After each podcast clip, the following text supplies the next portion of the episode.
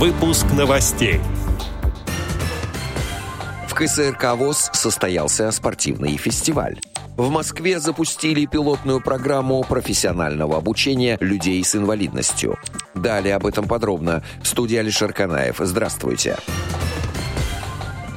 Как сообщает портал Dislife, правительство Москвы утвердило пилотную программу профессионального обучения и дополнительного профессионального образования людей с инвалидностью, сообщает пресс-служба мэра и правительства столицы.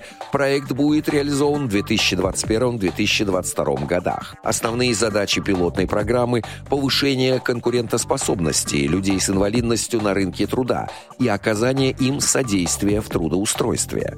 Принять участие в программе могут люди с инвалидностью, живущие в Москве и не зарегистрированные в качестве безработных. Для того, чтобы стать участником программы, необходимо подать заявление в один из городских центров занятости. Это можно сделать при личном обращении или в электронной форме.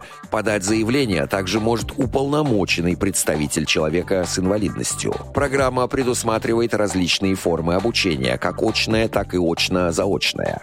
Выбрать подходящую форму обучения можно будет с учетом личных возможностей и потребностей. В течение всего времени обучения участники программы будут получать стипендию. Участникам программы, успешно освоившим образовательный курс и прошедшим итоговую аттестацию, выдадут документы о полученном образовании и квалификации или документы о пройденном обучении.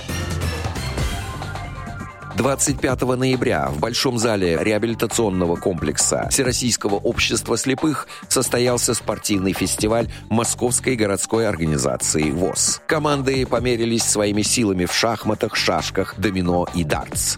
Первое место заняла команда РИТ Московской городской региональной организации ВОС. Второе место у Зеленоградского отделения ВОС, а на третьем команда представителей ООО «Московское ПО «Металлпластизделия». Поздравляем победителей и желаем им здоровья и новых спортивных успехов.